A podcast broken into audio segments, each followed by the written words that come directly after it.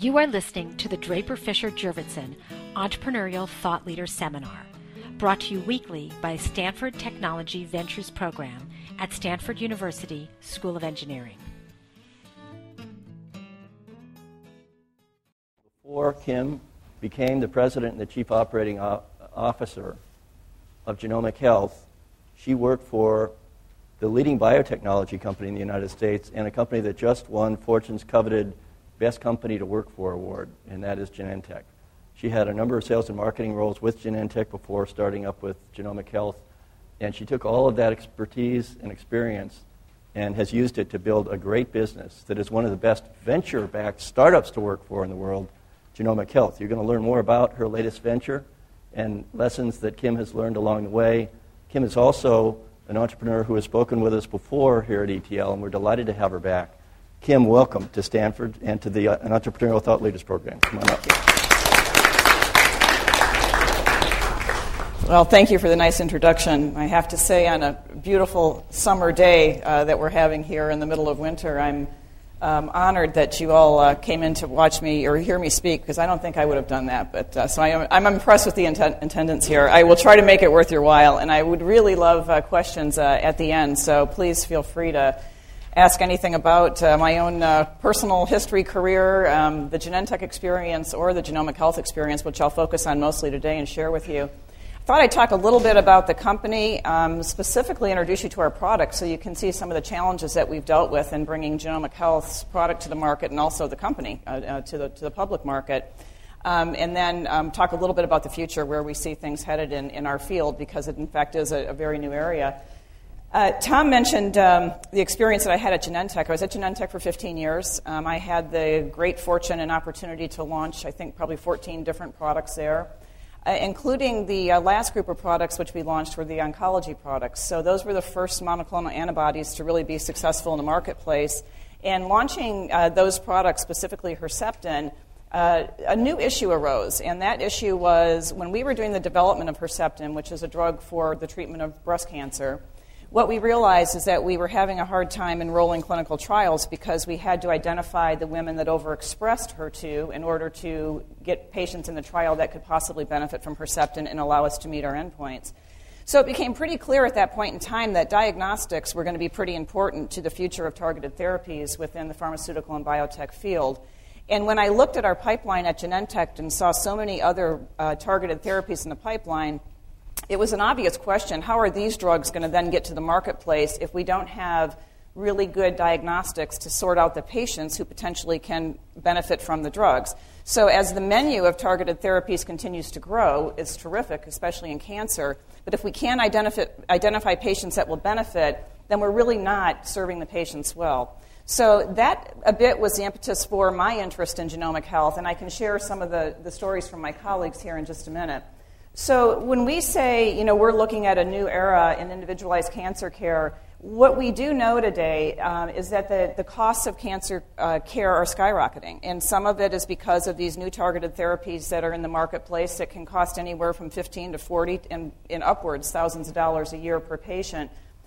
On top of that, what also started happening at the same time is we began to understand more of the genome. So, as the genome was se- sequenced and we had all of this data, um, what we were also seeing is that we really weren't turning that data into information for patients to make treatment decisions or for physicians to, to use in helping patients make treatment decisions. So we had sequenced the genome. We knew there was anywhere between 25 and 30,000 genes. But the next question was, and what are we going to do with this data to make it information and make it valuable and drive it into clinical practice so that it becomes, you know, real life usable for patients today that are making treatment decisions for cancer? The, the last piece of the, the puzzle for us, in the sense of can we make this happen, was will the marketplace give the same value to a diagnostic product as they currently do to a therapeutic product? So, as we talked about what we wanted to do at Genomic Health, a lot of the feedback we got was, yeah, that's great, but diagnostics are, you know, a, a really low margin business. And if you're going to do the type of work that you are talking about doing to bring a high complexity test like the one Genomic Health currently has in the market to the market, um, then you're never going to be able to get the value based pricing that you will need to continue your business. So that was a challenge for us in the very beginning. How would payers reimburse for a $3,500 diagnostic test to help a cancer patient decide whether they needed chemotherapy or whether or not their tumor was going to be aggressive? And many people felt no, that just isn't common. That's not what's done. Diagnostics tests, as you've seen them for blood work, whatever, you're talking 35, 50, 75, a couple hundred dollars is really where they are. So we knew going into this that the, we had to change the paradigm and how diagnostics were looked at because if we couldn't get to a place where diagnostics would be valued like therapeutics, or diagnostics where it wouldn't be reasonable to assume you could get a therapeutic like margin on a diagnostic product, then we would have trouble launching our first product, but even more trouble realizing what was in our pipeline or demonstrating to the world that we could, we could bring future products out. So that is the, the backdrop for some of the conversations that we had prior to um, starting Genomic Health. Now, I've been with Genomic Health for about four, exactly four years, just a little over four years. Um, the company was founded about a year before I joined um, by a gentleman and uh, a couple of his colleagues, Randy Scott. Um, Randy was formerly the CEO of Incyte. Uh, Randy was on the information side of the business. So I mentioned this whole sequencing of the genome. He was a very integral part of that whole project taking place. Randy got really frustrated because, again, all of this data wasn't information. Had a friend, in fact, that was diagnosed with colon cancer, and as he tried to help her through her treatment decisions, he became very frustrated with how can you look at this patient and say, We really don't know what to tell you except try everything and the kitchen sink.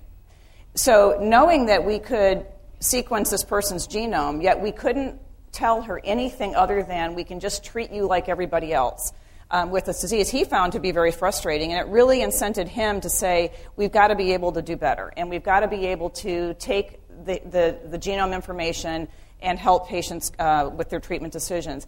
He then contacted Joff Baker at, uh, at Genentech, and Joff at that time was uh, heading up research and discovery at Genentech. Joff had worked a lot on the oncology pipeline at Genentech.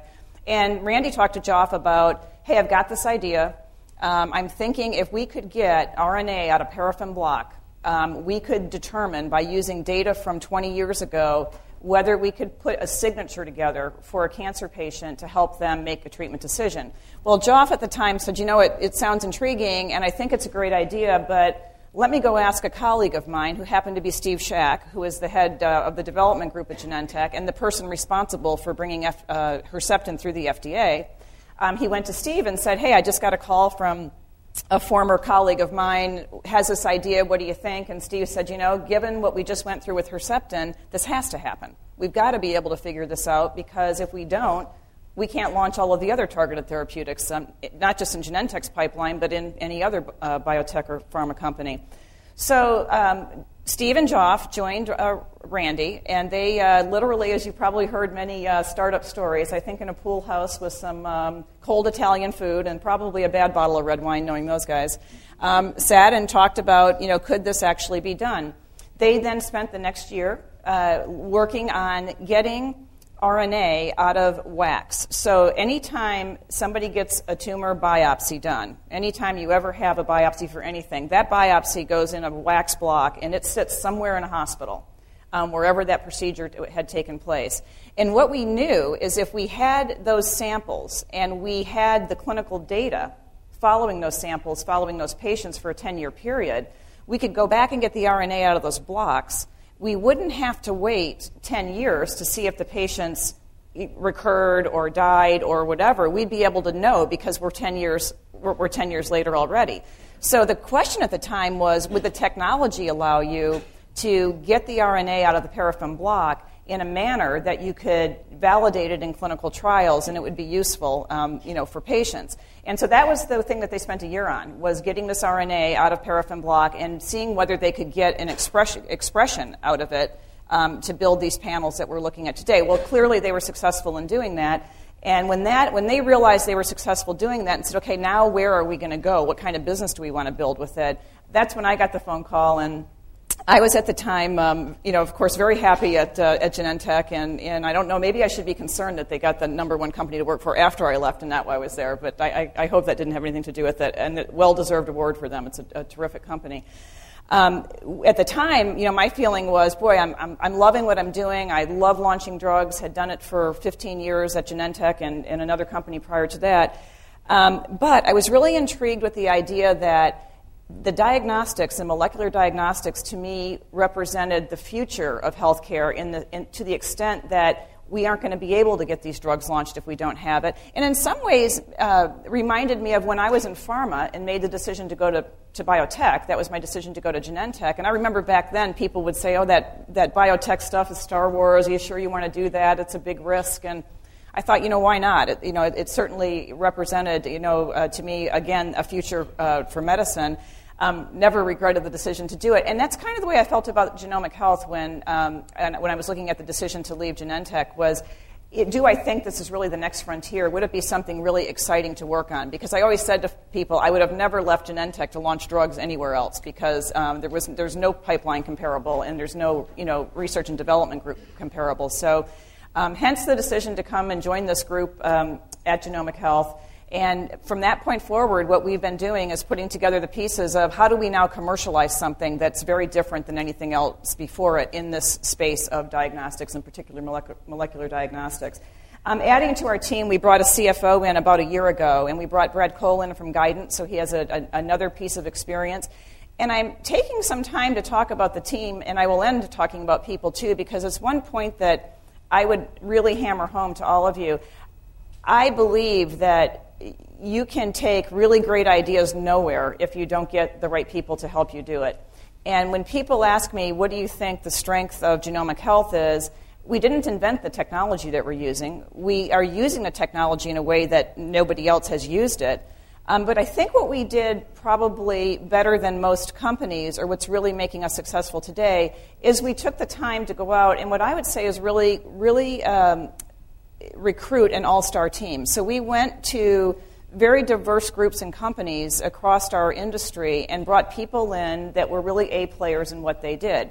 And what's nice about the organization is, it, like an all star team, everybody knows their position. They play it well, they cover for each other if they need to, but it's very clear what everybody brings to the table and what people focus on. And I can especially say that with this executive team because if you had us all in a room together, we're all very, very different.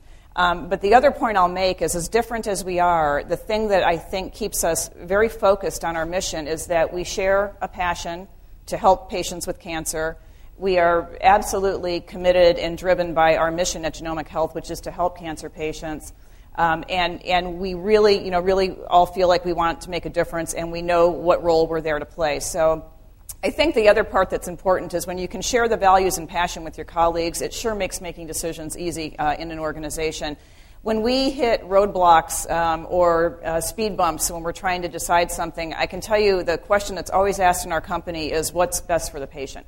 So, in this decision, what would, what would be best for the patient? And it, it always helps us get, uh, move ourselves forward. So, um, so, to cancer, one of the things that's easy for me to talk about our business is I don't have to ask people if they're familiar with cancer. I, I, I, can't imagine a hand wouldn't go up in this room if I asked you if you or a loved one or a friend or a family member ever had to experience cancer, the decision for cancer treatment, or if you knew somebody that had been on chemotherapy. We all do. And it's unfortunate that we all do, but the, I think the fortunate side of it is all of the research and work going on in this area, we are making some progress. And my personal belief is that we are going to see advances in this next decade like no other decade before. I think that, you know, if you talk to people that are experts in the field, they probably would tell you they're disappointed with some of the advances over the last couple of decades. But I really believe based on what we're doing and what's going on in the development of targeted therapies, that we're really onto something that's going to make a significant difference. Um, so the number one thing that happens when somebody gets diagnosed with cancer, I mean, you hear the C word and you're just, you know, I, you know, you're just devastated by that. It's a very emotional time. And the first thing that, you know, patients will say is, am I going to need chemotherapy? Um, and then are there different drugs? What drugs would I go to for my therapy? And what we realize is that physicians need more accurate clinical predictors right now, and I don't think many people probably do know this, if you're uh, talking about early stage breast cancer, and that's probably 150,000 or so patients a year diagnosed stage one and stage two breast cancer. If you're told you have early stage breast cancer, about 90% of those patients or more will be offered chemotherapy. Because in general, they'll be told that about 15% of women will recur with the disease in a 10 year period. What we don't tell patients, and it's just a fact that's out there, is for every 100 patients that you'll treat with chemotherapy, four will benefit.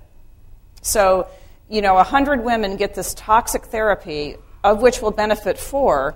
The problem is we don't know who the four are. So if you're the patient and you're scared and you want to take every possible measure you can to make this disease go away, you'll say to your physician, if I have a, you know, 4%, 10% chance, whatever, I want to take chemotherapy. And I certainly wouldn't blame them. So what our mission was, let, can we do something where we can figure out who the four are? Who are the four that are most likely to benefit so we can spare others, you know, the, the, uh, the, the treatment that is so, can be so devastating? The other thing is that it goes both ways. You know, misclassifying patients, if you look at from, a, from the payer standpoint, so knowing that we were going to have a battle with payers for reimbursement, why would they want to do this? Why would they want to pay for a $3,500 diagnostic? Well, if you're not treating the right patients with chemotherapy, um, you're costing the system a lot of money with all of the, the supportive care that goes along with chemo. You're also missing patients that probably do need chemo and will recur. Now, the recurrence of cancer is a very expensive thing to treat because now you're into a whole different later stage disease, which can cost you know an enormous amount of money. I mean, easily um, you know upwards of fifty thousand dollars or more. And today, with the price of the uh, targeted therapies, it would certainly be much higher than that. So. We think that we're, we're leading the way in this whole field of um, you know, molecular diagnostics. The first product that we have in the marketplace has about a potential of about $300 million um, which is, you know, for a diagnostic, um, a, a, hugely successful endeavor and one that we are continuing to work on. And I'll talk to you about some of the hurdles that we still have to go. Um, the product is in the market. We launched it in January of 2004. Um, and the clinical platform that we're using, I'll talk about a little bit later, we can, we can leverage into other cancers, and that will be the future of the business. And I talked enough about the management team, but I, I dwelled on it for the reason that I think that that's important. If any of you are ever thinking about taking a risk and starting something up on your own, um, the, the number one thing you've got to pay attention to are the people that you bring on your team. So, um, consistent achievement and steady progress, we've had that for the last uh, five years. And the point of, of, this slide really is to look at if you know much about drug development, you can spend 15 years to get a, a therapy to the marketplace. Um, what we're doing, because we're able to use these archived tissue specimens, we're able to do retrospective studies with prospectively defined endpoints. And in doing that, we can actually get a diagnostic product to the marketplace in three years. So we're really cutting down the development cycle um, to get these products out because of the way that we're able to, to, to do the studies. Um, and you can see here just some of the key milestones that we've uh, hit uh, in the last five years. Now, this is the product. I, I, won't go into it in detail, but basically, what we do is we give a patient a report, just like you'd get a lab report if you got a cholesterol test, and we give them a score. And in this particular, particular case, you'll see there's a recurrence score of 10. So that patient then can take that recurrence score and match it against a clinical trial population that we did in our validation studies to say if my recurrence score is 10, then my likelihood of recurrence is X, 7%, 5%. So, the, so that's where the, you, you see the report there on the side. Um, to date, we've been in the marketplace since January of 04. There's about five to 6,000 oncologists uh, in the marketplace that we're targeting. We have a very small sales force of 30 people, and already we've had about 2,000 oncologists utilize the assay, and most of them have utilized it more than once. So we've gotten some really great traction early on um, with about 5,000 tests ordered just through the third quarter of last year. And of course, we'll be uh, announcing our fourth quarter uh, earnings and all uh, revenue uh, in the next, uh, next couple of weeks. Actually, next Monday, I think. So, how did we do this? Um, this is emphasizing the validation piece of it. One of the things that's nice about the test, it's a 21 gene panel, and you see the family of genes there across the bottom. These are genes that oncologists would suspect would be involved in cancer, um, in, in the aggressiveness of cancer or not. So, one of the things that we had in our favor is we weren't taking a panel out there with 21 genes that our customers would look at us and say, This doesn't make any sense to me. It doesn't make any sense to me that ER or PR or that GRB7 or HER2 would be involved in the aggressiveness of breast cancer. So, the nice thing is, is the biology of what we did fit. But now, what's, what's complex about the test is it takes the 21 genes and it measures the expression levels either up or down as to the signature of every individual tumor to predict whether or not it's going to be a bad tumor or a good tumor. And that's where we get to the score in, in the report for the patient. So, a very simple slide, but again, one that is at the heart of what we're trying to do here. When we said, okay, now we're taking this very complex product out, it's a price tag of $3,460. Payers are going to be shocked by this. Oncologists are going to say, but wait a minute, I'm not sure I understand this retrospective, prospectively designed type trial. We knew we had a ton of education to do. So we have focused on these four blocks for five years. Um, and the first one was clinical validation. In the diagnostic business, you can launch a product from a CLIA certified laboratory um, with a lot of validation in clinical data or very little. And there was a point in time where we had a conversation with our board of directors about, boy, should we launch now or should we wait to complete two or three more validation studies? And our feedback and our opinion was that the oncology community is very evidence based and evidence driven. And we didn't feel, as an organization, that we would have credibility going to the marketplace in absence of really, really solid validation uh, data. And so we delayed our launch for a year so that we could get the validation studies done and that we could go to the marketplace with data that would, would be compelling to oncologists.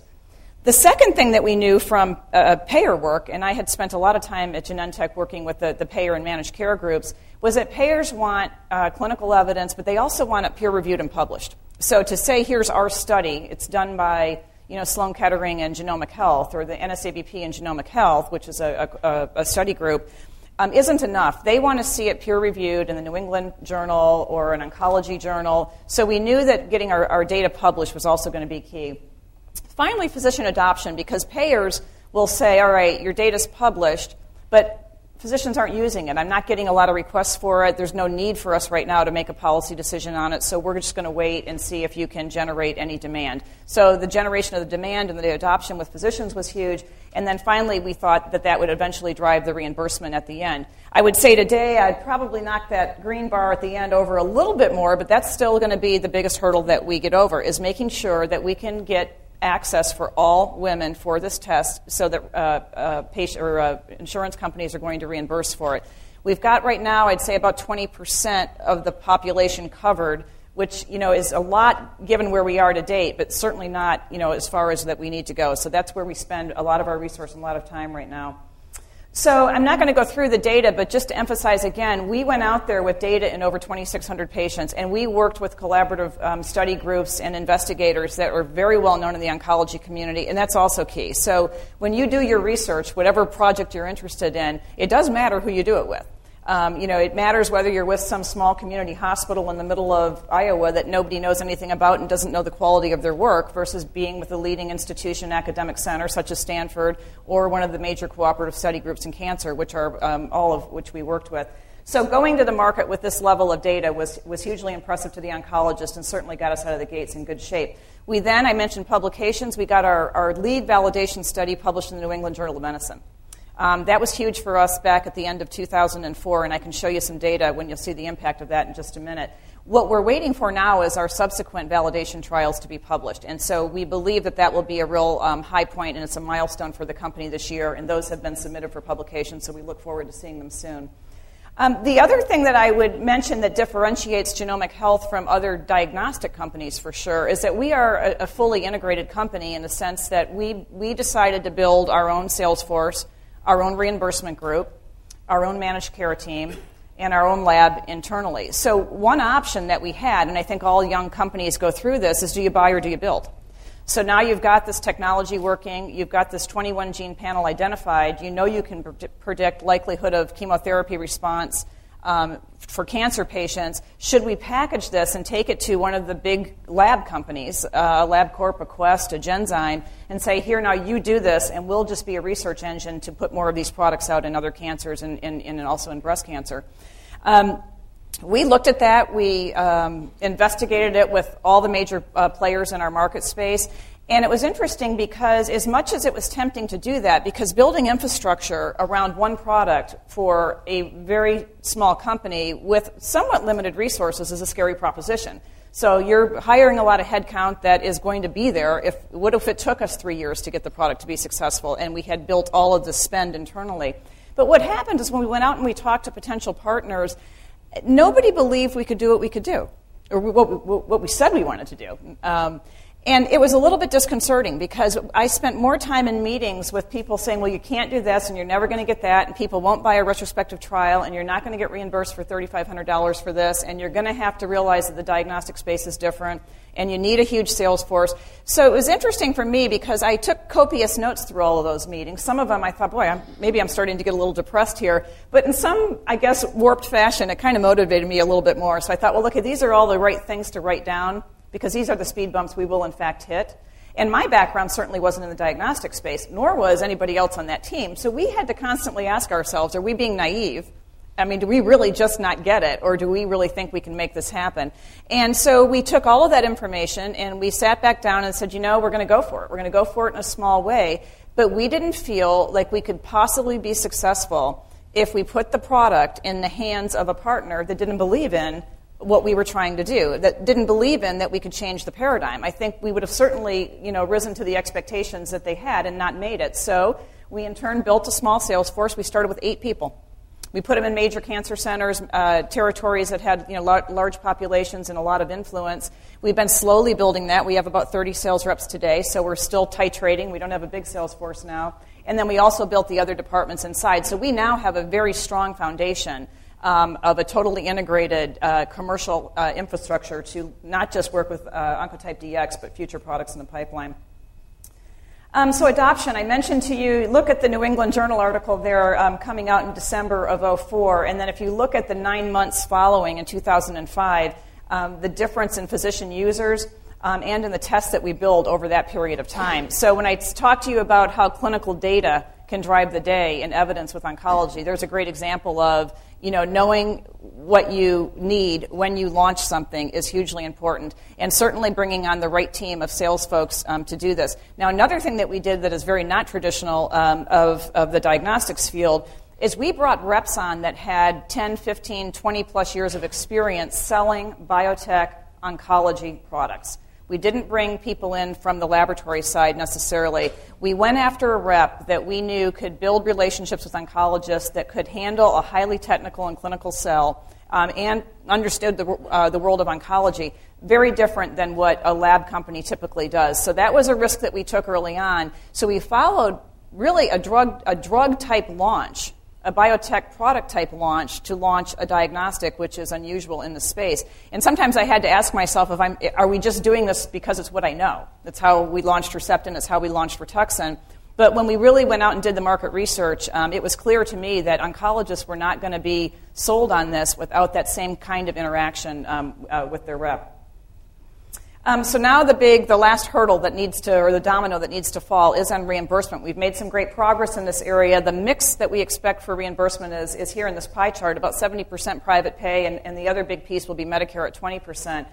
Um, private payers we're doing reasonably well with. We've got some big plans now um, uh, uh, paying and more coming on board as we, as we speak. So we've done very well with the, the private pay community. Again, not though where we ultimately want to be. Most private payers um, the resistance at this point is not physician adoption because you saw the adoption is pretty, pretty uh, significant right now. It, they want to see the second and third published uh, papers that we have um, in for uh, publication right now. So they're waiting on additional published uh, data, um, which we hope to deliver soon.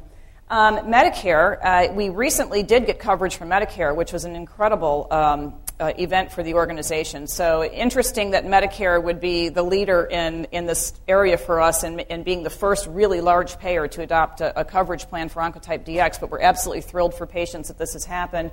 And certainly we think we'll have some influence on other payers to, you know, to get on board and, and to cover the test. Um, as ultimately we believe the usage of the test will save the healthcare system money because we'll get chemotherapy to the, to, to the right patients. We'll be right sizing it. We also had a, um, our denials, our Medicare denials overturned. I won't go into the detail of it, but learning the whole process through Medicare and what you go through through appeals, which we've been doing on behalf of patients, has been a very interesting experience and one that I've learned a great deal from. But once again, as a company, we said, do we want to put resources into fighting every single one of these claims for every single patient that gets this assay? And our answer was back to what's best for the patient and what was best for the patient, if we were all as committed to this as I said we were earlier, was that we fight this for them. Because winning this for them means that we win this for the future for cancer patients, you know, in, in, in every cancer type. So we do do that. For every single patient, we will work through three levels of appeals with their, with their insurance carrier, and we've been quite successful in getting denials overturned, and we'll continue to do that.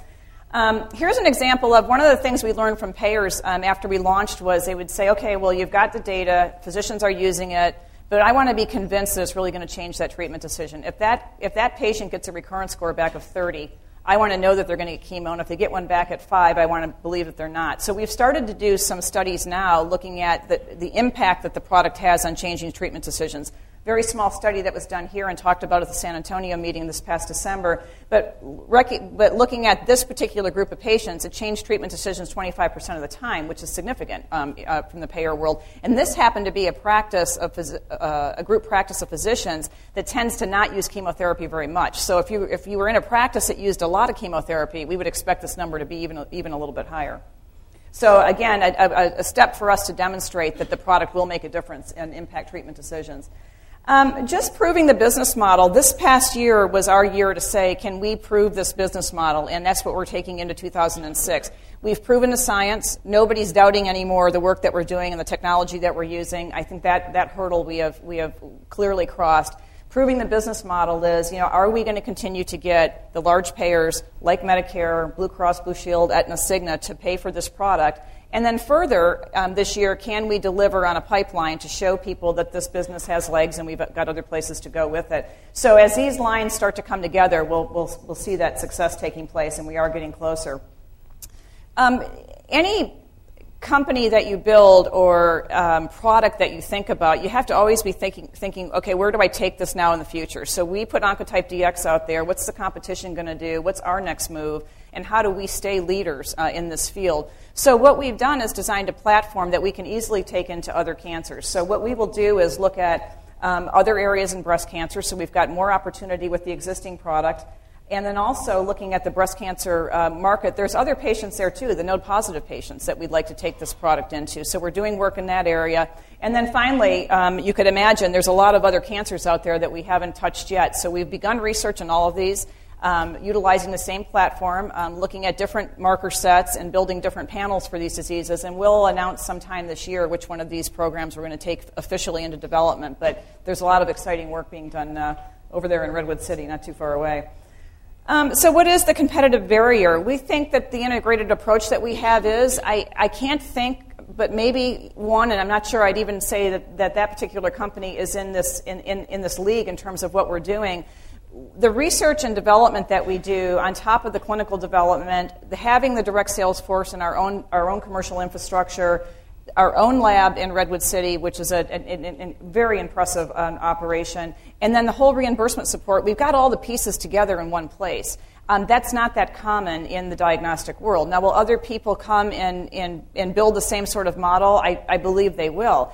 I think they'll also find out how difficult it is. So you look at back starting out, we've probably you know, raised $100 million before we got this product to the marketplace. Now, a lot of that we can leverage going forward for future products, but it's not an easy proposition. So it's a different way of developing diagnostics than what traditionally um, uh, companies have looked at. So I think that for somebody to get into this space, they're going to need to be um, clear on what they're going to have to invest to get to where we've gotten today and the amount of validation that customers will demand before they'll just move to any, any other product introduced.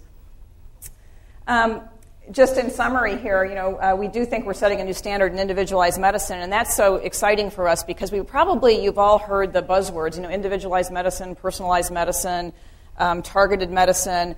We believe that this really is the first step towards bringing that whole approach to clinical practice. So we finally have a product where we can say to somebody, no, your tumor is not like your tumor. You've got a signature, and you've got a signature, and that signature matters in choosing a therapy that will be best for your particular disease. So I said I'd start with people and I'd end with people. Um, the other thing that I would never underestimate, and I, you know, I think over the years, people, some would say, well, these are the softer things in management and in companies, but I believe it's it's the core of why we can do the work that we do. Um, we have an incredibly motivated uh, and driven team, and I would say Genomic Health is uh, really like a family. Most of the employees that we have, myself included um, you know, came to the company driven by family members or our own personal experiences with cancer. So it's just a wonderful feeling to be able to do what we do. And we spend a lot of time making sure we focus on our culture at Genomic Health. And it's an easy thing to overlook because you get busy and you're operating with limited resources and everybody has too much on their plate. But if you don't take time to stop and celebrate the, the small successes and the big ones, and you don't take time to remember why we're all there, um, just in, enjoying what we're doing and focused on the patients. And I think you really miss an opportunity to really maximize the talent that you have. So, you know, and there are times we have to stop ourselves and say, wait a minute, you know, when is the last time we celebrated, you know, something? And it's just a, a really, really fun place to work um, with just an, an absolutely uh, uh incredible group of people. So I'll stop bragging about them and I'll um, take some questions if you have them.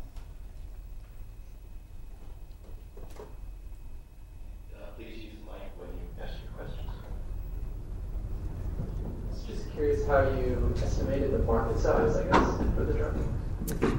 Yeah, what we did um, is we went out and we took a look. In fact, uh, it's a good question because we, when we went to say what cancer should we start in, so we knew that we had the technology working, and then the next question was where do we go with it? Because you could imagine you could go to immunology, cardiology, um, oncology. We, of course, had a bias towards oncology because of our experiences, but then we had to choose a cancer. And so what we did was some market research on what are the what's the greatest unmet need um, in oncology today for uh, treatment decisions in cancer, and it was clearly came back this early stage breast cancer population. And it's a very large population. So there's about 250,000 women diagnosed with uh, early sta- or breast cancer each year, about half of which fall into this category of don't know where they which way they should go. So a lot of it was driven by the market uh, opportunity of the 250,000 patients and the 100,000 or so being um, in, in this area of, pa- of people that we could help.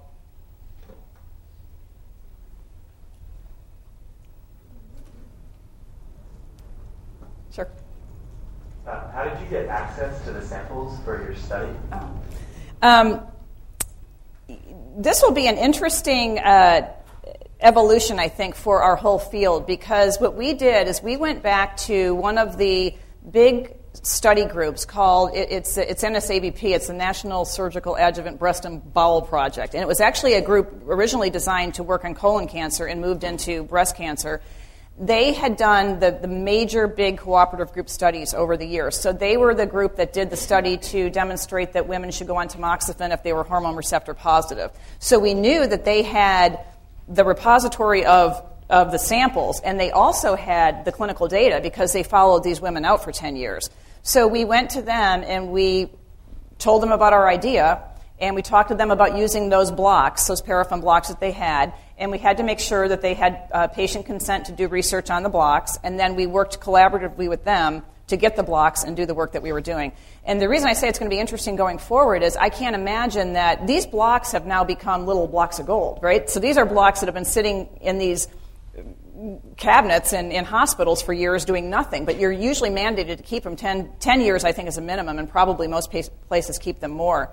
So now that people are aware that you can do this sort of work on blocks, everybody wants access to the blocks. But the blocks don't help you if you don't have the clinical data for the patient. So you've got to know what's going on with the patient um, the clinical course of, of their treatment with it. So I think in the future, it's going to be it would be a surprise to me if even pharmaceutical and biotech companies, when they start to do their clinical trials, I bet all will want to request tissue to store so that they can do f- uh, further research um, um, on those patients and with their, with their drugs going forward.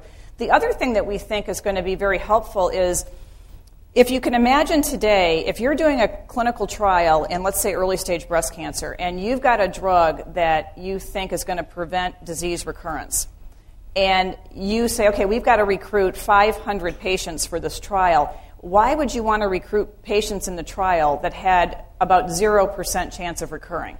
You wouldn't, you wouldn't possibly want to do that, but it's the only option today. So we see another real value in our test being a, a product that pharmaceutical and biotech companies can use to select out patient populations to put in their clinical trials, and that helps everybody because we get the patients in the trials that have the most likely chance of having disease recurrence. Trials get done faster because they can hit endpoints faster, and we can probably do them with fewer patients. So that saves, that saves everybody um, money. The IPO process and mm. for IPOs for biotech companies. So, the IPO environment and what it's like right now for biotech companies. Well, last year, um, in, early in the year, we thought it was quite horrible. So, we kind of waited along the way and we watched, and there was a window that started opening up. It looked like, I think, probably I recall, maybe the summertime frame. And we decided that we'd go out in September, October ish, and we were getting out right when the market was kind of coming back a little bit. So, we probably picked a, not a great week to be on our roadshow. Um, it was a very interesting experience. I don't know if you've ever, uh, any of you have ever heard about uh, how road shows go, but you literally, we did, I think, 19 cities, five countries in three weeks or something, in 21 days. So you leave your home and you just go where, where bankers tell you to go, and you go in a building and up to the 30th floor, and you make a presentation, and you get back in the car, and you go to the next building, and you're. I didn't know where I was half the time, um, let alone you know countries, cities, certainly not. So you really you go around for three weeks, and you just present a, a, a presentation, not quite like just like this one, but similar. This is what we're doing, and this is why we think you should believe in our company, and this is why we think you should invest. And where we had the most um, questions was dead on. It was on reimbursement. You know, this all sounds great, and the work you're doing is really, really interesting. But are you ever going to get payers to pay for this? I mean, and if you don't, will there be enough of a patient pay market to make your business model feasible? So that was the biggest challenge that we had to overcome um, on our roadshow. We were very fortunate that we had a tremendous amount of interest. The other thing I will say is when you go and you talk to bankers, back to people. It's amazing how much the experience and the, uh, of your team matters to people investing. Um, because if you've been somewhere, have a track record, have demonstrated success, it may, it's a whole lot easier to have people believe in you um, than if you're, you know, you're in there with, without a resume or without a portfolio. So I do think the combined experience of the Incyte, the Guidant, the uh, Genentech was certainly helpful for us in, in, in making investors feel comfortable that it was a management team they could rely on to deliver, but always a risk. So. I, uh, I likened the um, road trip after I returned. I said it was like an outward bound experience with no time for reflection. I had never been so tired in my life and didn't ever want to get on a plane again. In fact, the favorite uh, story of uh, our road show among the bankers and my colleagues was a, a night that we were in a hotel uh, in Kansas City, and a bat attacked me in my hotel room. So I have been given more stuffed bats, baseball bats, um, I've got a Batwoman bobblehead now, so I'm a Batgirl. So yeah, it was it was it was definitely an experience. In the market today, you know, I don't, you know, I don't. I'm thinking of some companies that have recently gone out. I mean, I think there's several that have gotten out. In our time frame, I don't know that anybody was quite as fortunate as us as getting out in their range. Um, and then, fortunately, as of today, we're still trading above the range that we went out in, which was was was very nice. Uh,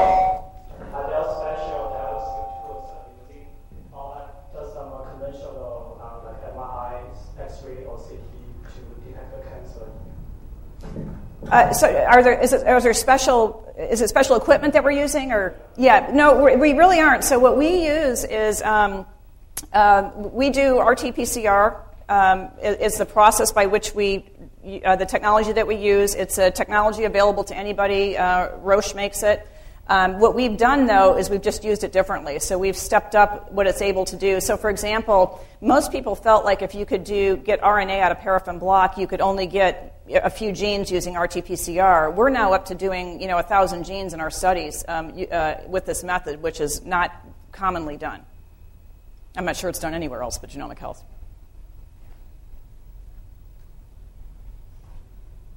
Other questions? So that protects your IP, I guess, in this case? Yeah, you know, IP is a. Uh, let me start with what our our philosophy is on that. So when we went into this, we said, you know, our goal would be not to block other people from the space, but to make sure that we always had freedom to operate. So we've approached IP from not a standpoint of we don't any, want anybody else to get into the space because we think there's a ton of opportunity here, and this has a potential of being, you know, uh, easily, you know, billion dollars uh, plus a market space um, is really more let make sure we have freedom to operate along the way. So what we do, what we have patented, and we have several patents filed, is more around our process, how we are, using the technology, the algorithm or the calculation that's in our in our 21 gene panel. That's been patented. The genes' relations to one another, we do some patenting, but you can't patent a gene in, in the way that we could just take our 21 genes and say nobody else can use those. So what we've done is built strategies around always freedom to operate, and also strategies around if we believe somebody else has IP on a gene, uh, that we have an invent around a way to use another gene in that pathway that we can still reach our goal in getting our panel together. But that is an important thing in this field because I think there's a lot that you know is unfolding regarding IP in this in the whole space of, of, of genomic uh, or molecular, molecular diagnostics. Hello. You mentioned that you were looking at panels as large as a thousand genes. Are you considering any other platforms besides RT-PCR like microarrays? Um, we, we actually have, we consider all platforms. And when I say that we're looking at a thousand genes, we're looking at a thousand genes in our research studies, not anticipating that the final product would ever have, you know, a thousand genes in it. So if I go back to what we did in the breast cancer, we, we used uh, microarrays, we used RT, RT-PCR, we, we searched the literature, and we came up with a, a, a, group of 250 genes that we thought were bad or good actors in breast cancer. And then we took the 250 down to 50, and then we took it again down to 16, and then ended up at the 21 level with breast cancer. So for the other cancers, what we will do the same thing. We will look at all of the data out there for microarrays. Um, it's in the literature, and we'll choose the genes that we think are most important, and then we'll bring it down to uh, a, a number um, where we think, again, what's the best thing for the patient. So with breast cancer, 21 got us where we needed to go, 30 didn't add more value, and 15 we didn't get what we wanted. So we did it that way. Now, one of the things with, um, with arrays is arrays do best on fresh frozen tissue.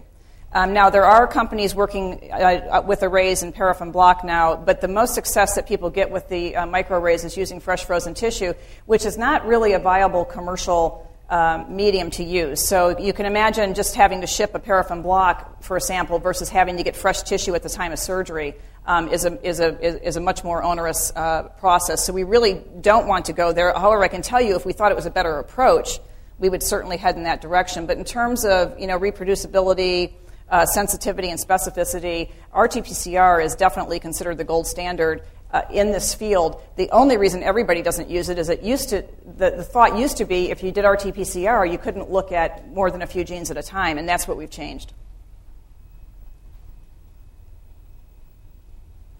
What other kind of diseases can genomic expression be used for?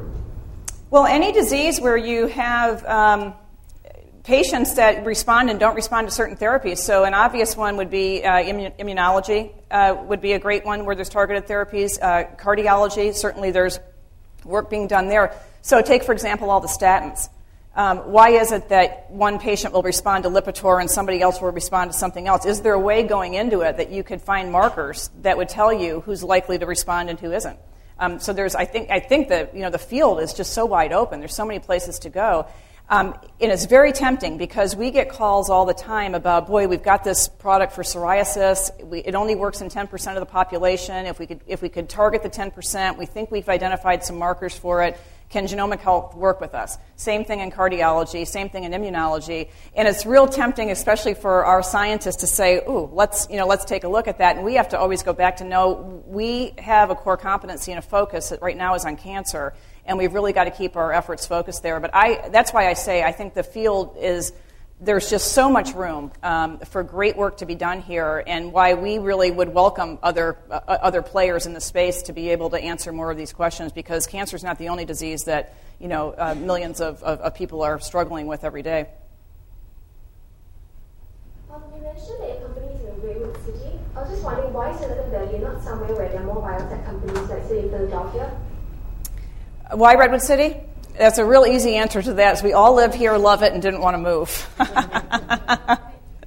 I will, will add to that um, that we do anticipate that we'll put a second site up at some place because if you look towards your risk factors, right, we've got one commercial laboratory sitting in a, an earthquake zone on top of, we're probably on landfill in Redwood City, aren't we? Um, but no, over time we will probably put a second site up um, somewhere just because that would be, I think, the, the, the right thing to do. Um, and certainly today, you know, our, we, we don't have a risk in not being able to supply the marketplace, but I think it just would make sense to, to put another site somewhere as we start to grow. Hi, uh, how will health insurance be affected by molecular diagnostics? As in, if a person is, uh, a patient is uh, diagnosed as being a recurrent patient, uh, will it actually push up his premiums, and how do you prevent this kind of uh, discrimination, or the, is there a chance that this can happen? Discrimination with the information? Uh, yeah, always a always a, a, debate. So we don't think so anymore with this than any other diagnostic test in terms of it. But but this whole uh, field of you know genetic discrimination by you know does a payer have access to the recurrent score? Now we don't ever send recurrent scores to payers unless they're asked for, and then we always get the patient's consent to deliver that recurrent score. So I would say today it, it, this product doesn't stand in any greater um, jeopardy or, for a patient than any other diagnostic test. But I do think those are things over time that are going to be coming into the uh, you know, forefront that will we, along with other companies, will need to deal with.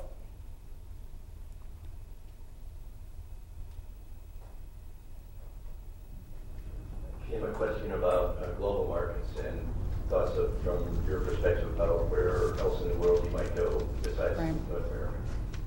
Well, already we are in a few other countries. We've taken an approach um, outside of the U.S. by not transferring our technology anywhere, and there's all kinds of regulatory reasons why we wouldn't do that. But what we've done for other countries to date is we accept samples from a lot of countries, um, but, and the only country that we've actually set up a formal relationship with whereby we have a distributor in that country supplying their market is Israel. And that was a, a, a specific uh, distributor over there that came to us and has a, a, real handle on the market there and is the main distributor throughout the country. And we're uh, very pleased with uh, the number of uh, patients in Israel that are uh, getting the benefit of the assay. So that's the one formal relationship that we have. Other countries were looking to set up similar relationships, but we as we did the research on what it would take to go outside the United States, there's not, there are not, there's not like a single central reference laboratory.